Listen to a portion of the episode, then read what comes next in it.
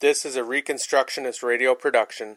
Please visit garynorth.com slash free books to download this book in PDF format. By this standard, The Authority of God's Law Today by Greg L. Bahnsen. Published by the Institute for Christian Economics, Tyler, Texas. Copyright 1985. This book is affectionately dedicated to my parents, Robert and Virginia Bahnsen, who first taught me respect for the law. Prologue by Gary North. The book which you have before you is kind of a lawyer's brief. It is tightly reasoned yet clear. It covers the basic outline of the New Testament's case for the continuing validity of Old Testament law. Argument by argument, Dr. Bahnsen refutes the supposed biblical arguments against the continuing validity of the law of God. That there is today an unrecognized crying need for a book such as this one testifies to the theological deprivation that the Church of Jesus Christ has suffered for almost two millennia since the death of her founder. Nevertheless, that such a book should now appear at what seems to be the final crisis of the humanist era of Western civilization indicates that the timing is near perfect. The thinking of at least a minority of American church leaders has begun to shift. There is a market for this book, in my entrepreneurial view, which did not exist two decades ago. Indeed, this market barely existed as recently as five years ago. Fundamental changes in perspective have taken place within the American Christian community and are now accelerating, changes that Christian news media recognize even less clearly than the secular press does. There are numerous reasons for this shift in perspective. In the United States, the most important historical incident in this shift was the decision of the United States Supreme Court to strike down state laws against abortion, the infamous Roe v. Wade decision in 1973. That decision made philosophy a life and death issue it brought to the forefront the inescapable reality of a philosophical position that Dr. Bahnsen and other defenders of biblical law have long argued, namely, that there is no such thing as neutrality. The issue of abortion has graphically illustrated the truth of this conclusion. Either the unborn child is left alone to mature in the womb, or else it is executed, in this case, by a state licensed medical professional. It is illegal at present to commit an abortion for a fee unless you are a licensed physician. To do so would involve practicing medicine without a license, and the Supreme Court would uphold your being sent to jail for such a crime against humanity. Quote, humanity, quote, being defined as exceedingly profitable medical monopoly. There is no third possibility, no neutral zone between life and death, except for the rare case of an aborted child who somehow survives the executioner in- initially and is born alive in the abortionist's office. This medical possibility has created havoc for humanism's legal theorists. It has been called by one medical authority, quote, the ultimate complication, Once out of the womb, must the abortionist regard the baby as a legal person, or can he legally destroy it? A legal dilemma such as this one can only arise in a civilization which has turned its back on God and His law. Humanist lawyers need humanistic principles of casuistry, the application of permanent general laws to concrete cases, in order to deal with such dilemmas, just as surely as Christian legal thinkers need biblical principles of casuistry. Yet Christian casuistry has been ridiculed by secular historians. We should not forget, it is never a question of casuistry versus no casuistry. It is always a question of what kind of casuistry. Biblical Law and Evangelism. As Christians rediscover that at one time in American history this was a Christian nation and Western civilization was once Christian civilization, the question then arises what makes a Christian society appear visibly different from any other kind of society? The answer today is exactly what it was in Moses' day ethics. In Moses' day, as today, ethical systems were at war with each other, and a God given and man enforced ethical system was required as a form of international evangelism. As we read in Deuteronomy 4 Behold, I have taught you statutes and judgments, even as the Lord my God commanded me, that ye should do so in the land whither ye go to possess it. Keep therefore and do them, For this is your wisdom and your understanding in the sight of the nations, which shall hear all these statutes, and say, Surely this great nation is a wise and understanding people. For what nation is there so great, who hath God so nigh unto them, as the Lord our God is in all things that we call upon him for? And what nation is so great, that hath statutes and judgments so righteous as all this law, which I set before you this day? It's Deuteronomy 4, verses 5 through 7. God is glorified when his law is enforced by those who honor him. Similarly, God is outraged when men turn their backs on his law, for in doing so they turn their backs on the social and legal restraints that alone keep man from destroying himself and the creation. Someone has called God's law a user manual for the creation, but it is more than this. It is a user's manual for life. God's laws, when imparted to men redeemed by grace through faith in Christ, are the laws of life. Faith without works is dead. James chapter 2 verse 20. Christians without faithful works are equally dead and therefore unfaithful. The question is, how do we test the faithfulness of any man's works or any civilization's works? In short, by what standard? Apologetics. Dr. Bahnsen studied apologetics, the philosophical defense of the faith, and theology under Dr. Cornelius Van Til, the eloquent defender of the absolute sovereignty of God and the absolute sovereignty of the Bible. No Christian philosopher in the history of the Church has ever attacked the myth of neutrality more confidently or more effectively than Dr. Van Til. When R.J. Rushdoony wrote a book on Van Til's thought, he titled it, By What Standard? This was appropriate, for it has been Van Til more than anyone in church history who has thrown down the challenge to self proclaimed autonomous man to defend his standards apart from God, while Van Til has to continue to defend the Bible in terms of the Bible. There is no philosophical strategy that can work, and there is no strategy that has ever worked, except this one to challenge the lost in terms of the revelation of God in His Bible. The autonomous emperor has no clothes. Covenant breakers have no internally self consistent philosophical response. By what standard can man know anything truly? By the Bible, and only the Bible, Van Til answered, in volume after erudite volume. God is glorified when his law is enforced by those who honor him.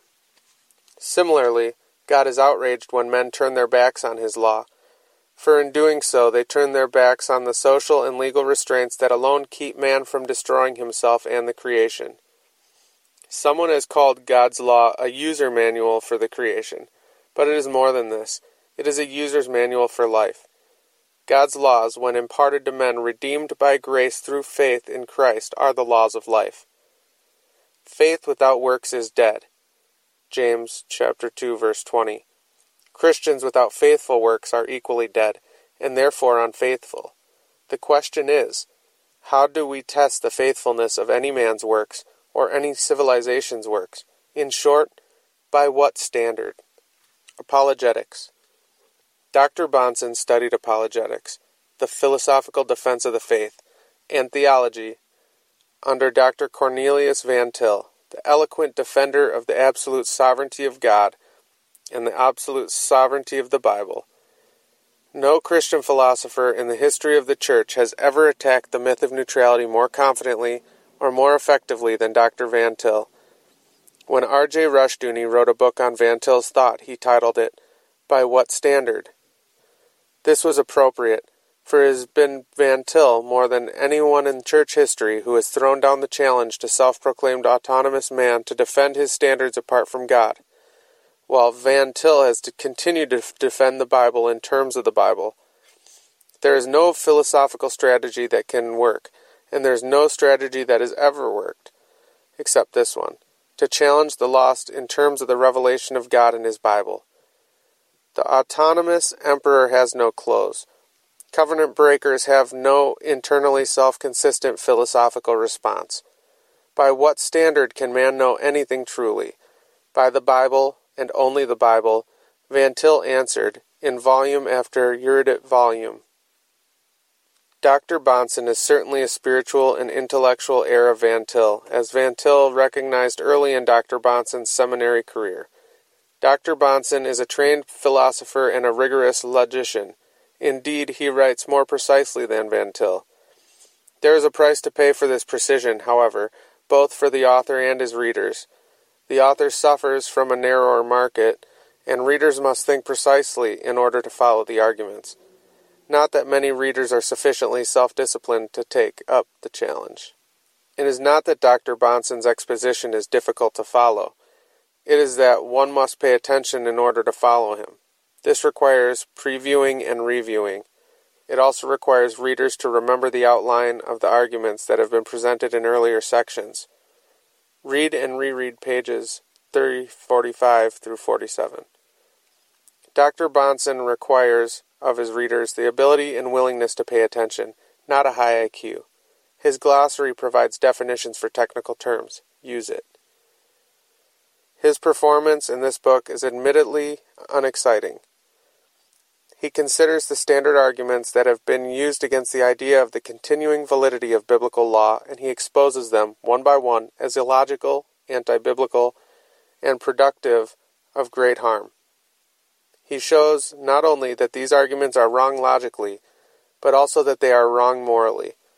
He wraps his opponents in an exegetical net. The more they struggle, the more ensnared they become. He never names them, but you can hear them screaming anyway. His performance could also be compared to a man who milks a poisonous snake. He operates methodically, without visible emotion, and precisely, Eventually, the snake is rendered harmless, temporarily, until the poison is again manufactured by its system. Then it's another round of milking, with yet another argument being squeezed dry of logical and biblical content until the snake is exhausted. On and on it goes until the snake finally dies or has its fangs extracted. To appreciate the technician's efforts, however, the observer must recognize the danger of the poison and the seriousness of the operation. The observer should also not be surprised that from the start to finish, there is a lot of outraged hissing going on. What is notable about Dr. Bahnsen's previous writings on biblical law has been the dearth of published criticism. Theonomy and Christian Ethics appeared in 1977, and it received considerable verbal criticism. Murmurings might better describe the response. But there was not much published criticism, and what there was cannot be described as a serious threat to Dr. Bahnsen's case. A few critical essays appeared, but only one was of any academic significance. Dr. Meredith Kline's and Dr. Bahnsen's subsequent response ended the debate. Whenever I reread the two essays, I am reminded of that five second underground cartoon, Bambi Meets Godzilla. Bambi is skipping through the forest when a giant reptilian foot squashes him. End of cartoon. In the case of Dr. Kline, end of debate. There was no rematch. The most amusing aspect of this historic confrontation is that Bambi initiated it. Bullies and Weaklings. This book's introduction to the question of the continuing validity of Old Testament law is not definitive. It is only an introduction. It should not be regarded as a final statement of the theonomic position. Theonomy in Christian Ethics is an extended defense of the case which is presented in this book. Rushdoony's Institutes of Biblical Law, James Jordan's Law of the Covenant, and my own economic commentary on the Bible, the Dominion Covenant, are also examples of how biblical law can be successfully applied to contemporary social issues and policy making. There are those in the Christian community who will immediately reject Dr. Bahnsen's thesis but their voices are growing increasingly shrill because of their desperation. They are under siege, from Bahnsen on their right and from secular humanism on their left. Their numbers are thinning even more rapidly than their hair. A younger generation of Christian activists is in no mood to take seriously lame traditional excuses for not challenging humanist civilization in the name of biblical principles. These younger men are tired of being pushed around by God haters. More significantly, they have begun to recognize that the church is not culturally impotent and God's law does not lead to impotence. Unlike the comic book advertisement for Charles Atlas's Dynamic Tension program, where the 200 pound bully kicks sand in the face of the 98 pound weakling, Christians in the 20th century have been the 200 pound weaklings who have been pushed around by 98 pound bullies. Like Samson without his hair, Christians without God's law are impotent and have been regarded by Philistines throughout the ages as drudges to be misused and humiliated publicly if the opportunity presents itself. What Dr. Bahnsen is proposing is that we flex our muscles and knock the pillars out from under humanism's temple. But this time we should push from the outside of the arena, not pull from the inside. When it comes to social collapse, let the Philistines of our day be inside. Let us pick up the pieces. The much abused traditional slogan, We're under grace, not law, is increasingly recognized by intelligent Christians as an ill informed and even perverse theological defense of a perverse cultural situation.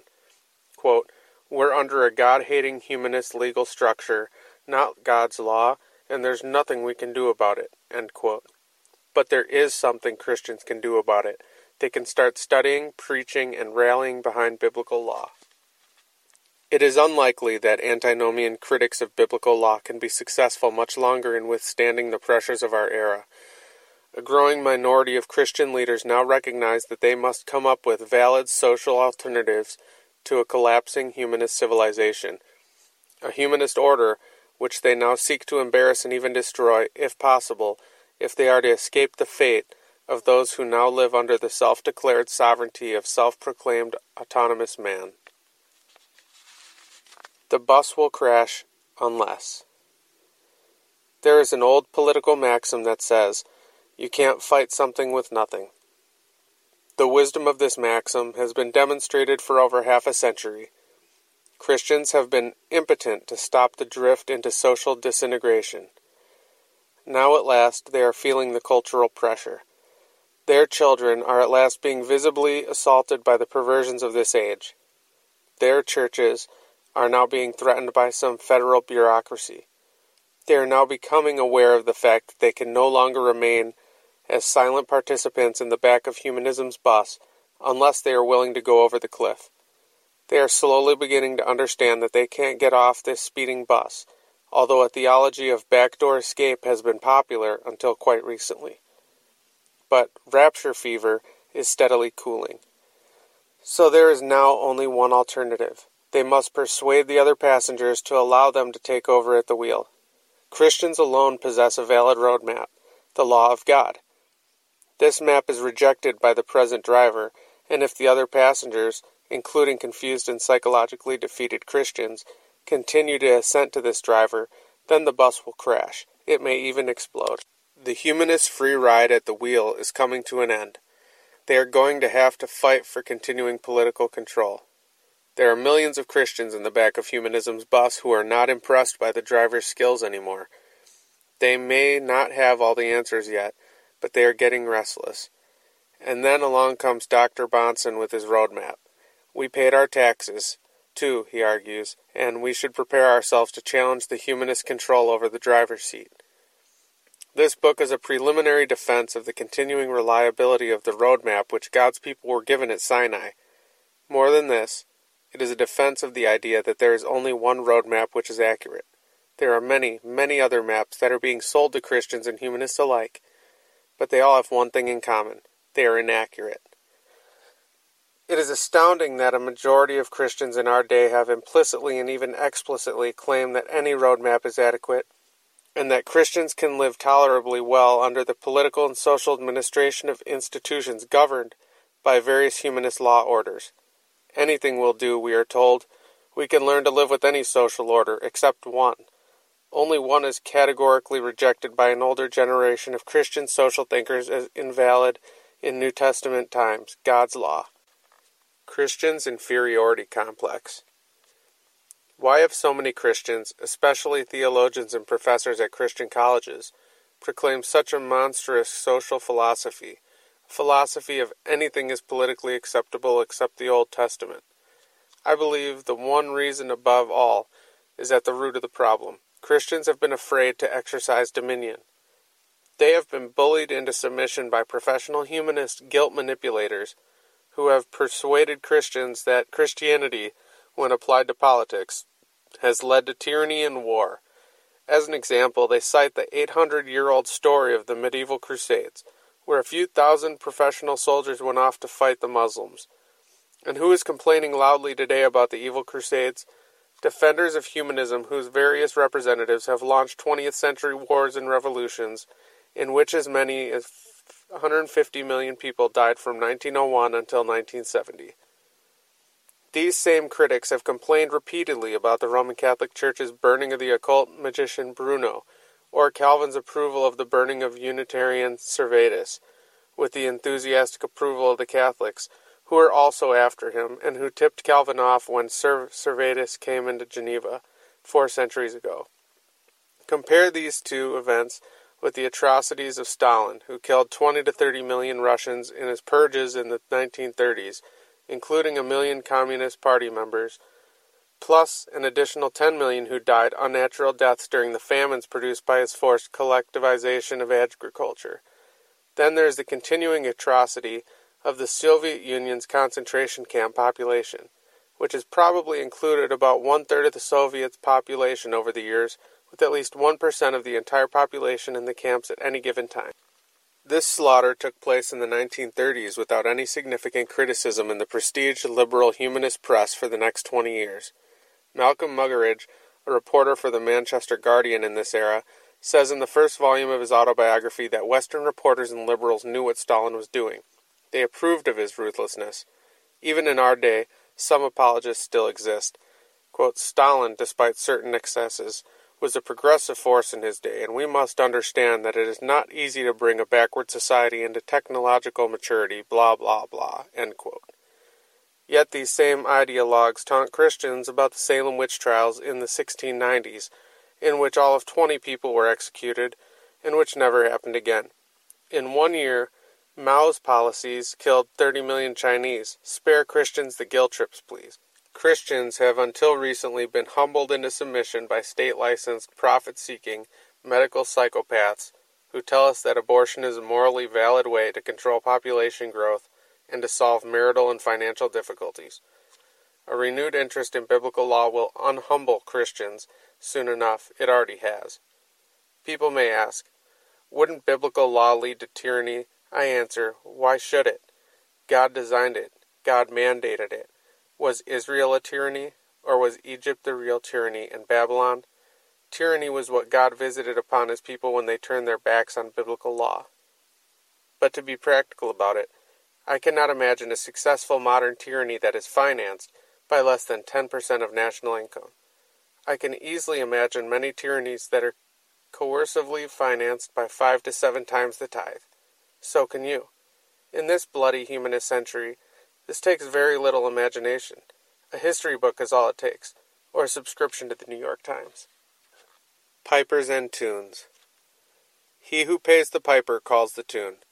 The humanists have taxed our money away from us in order to hire pipers to play their tunes. But they weren't satisfied with the direct taxation. They debased the money, and the pipers are in revolt. Now they are borrowing money with the full faith and credit of the federal government to keep the pipers playing. But when those who lend the money finally run out of patience and faith, the piper payers will be in big, big trouble. So will their pipers. When that day comes, Christians had better be ready with the biblical answer voluntary charity, the tithe to finance the church, and all levels of civil government combined limited by constitutional law to under 10% of the people's income. The state is not God, and is therefore not entitled to a tithe. Christians will pay the pipers voluntarily, and the pipers will play our tunes. Humanists can only cough up enough money to pay pipers when they have stolen the money with the ballot box by means of the politics of guilt and pity and the politics of envy. The gospel of Christ, when accompanied by faith in biblical law, destroys the psychological foundations of political guilt, pity, and envy. The humanist political end is in sight, and they are outraged. Psalm 2 tells us what God thinks of their outrage and how much good it does them. Conclusion I will put it bluntly no theologian of repute, or even disrepute, has successfully challenged Dr. Bahnsen's defense of biblical law during the last eight years. I'll go farther. No theologian or Christian social thinker in our generation is capable of successfully challenging Dr. Bahnsen's general thesis because it's correct. I'll take it one step farther. We will not see any prominent Christian philosopher even attempt it, because enough of them know what happened to Meredith Kline. He was cut off at the knees in full view of anyone who bothered to read Dr. Bahnsen's response. Nobody is excited about the prospects of going up against Dr. Bahnsen in print. It leads to excessive humiliation. Yet, if someone from at least one modern theological camp does not respond, and respond soon, dispensationalist, neo evangelical, reformed, Roman Catholic, or Eastern Orthodox, then the intellectual battle is nearly won by the theonomist. It does no good for defenders of an older world and life view to pretend they can safely ignore a brilliant case presented for any new position, let alone the biblical position. If the establishment theologians remain silent for another eight years, the theonomists will have captured the minds of the next generation of Christian activists and social thinkers. Once the younger activists and intellectuals are won over, the fight is in principle over. To the victors will go the spoils, the teaching positions, the satellite TV networks, and shelf space in the Christian bookstores, and maybe even secular bookstores, until they finally go bankrupt or go Christian. Now, who will be the sacrificial lamb? Who wants to attempt to prove in print that this little book is the work of a heretic or an incompetent? Who will be the person to try to prove that this book's thesis cannot be sustained by an appeal to the New Testament? Who will then go on to refute theonomy and Christian ethics? A lot of very bright young men are waiting to hear from you, and then to hear from Dr. Bahnsen. Stay tuned for Bambi Meets Godzilla Part 2. The Reconstructionist Radio Podcast Network brings to you a complete lineup of podcasts where you will hear practical and tactical theology. Our desire is not simply that you consume our shows, but that you also live out your faith in every area of life. We can talk all day long about these things, but if we fail to put them into practice, then we fail as ambassadors of Jesus Christ our King. Subscribe now to your favorite Reconstructionist Radio Podcast Network shows or you can subscribe to the Reconstructionist Radio Master Feed, where all of the content we produce, including the audiobooks and audio articles, will pop up as soon as they are available. And don't forget to visit ReconstructionistRadio.com to volunteer as a narrator or to partner with this ministry financially. May the Holy Spirit stir you into action for Christ and His kingdom